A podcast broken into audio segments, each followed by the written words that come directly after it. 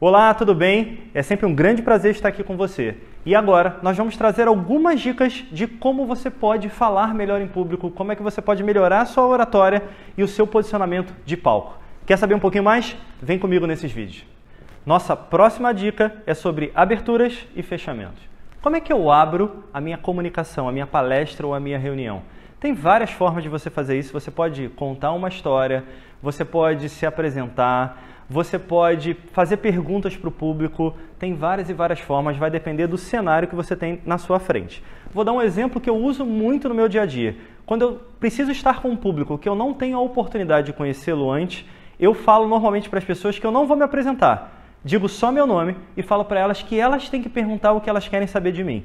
Quando elas começam a me perguntar, eu começo a entender mais como cada uma funciona. E a partir desse momento, o meu conteúdo é muito mais fácil de conectar com aquele público que eu passei a conhecer. Esse é um exemplo de abertura. E para o fechamento, é a mesma ideia. O que, você pode fazer num fechamento? Você pode trazer as lições fundamentais. Exemplo.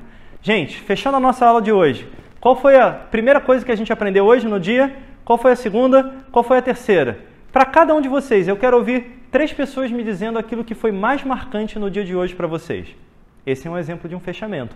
De novo, tem várias formas de você fechar. Uma outra forma é contando uma metáfora, contando uma história, usando o teu tom de voz para isso. Não importa aquela que você vai escolher. Lembra sempre de pensar, se alinhar e alinhar a sua mensagem para o seu público. Combinado? Grande abraço.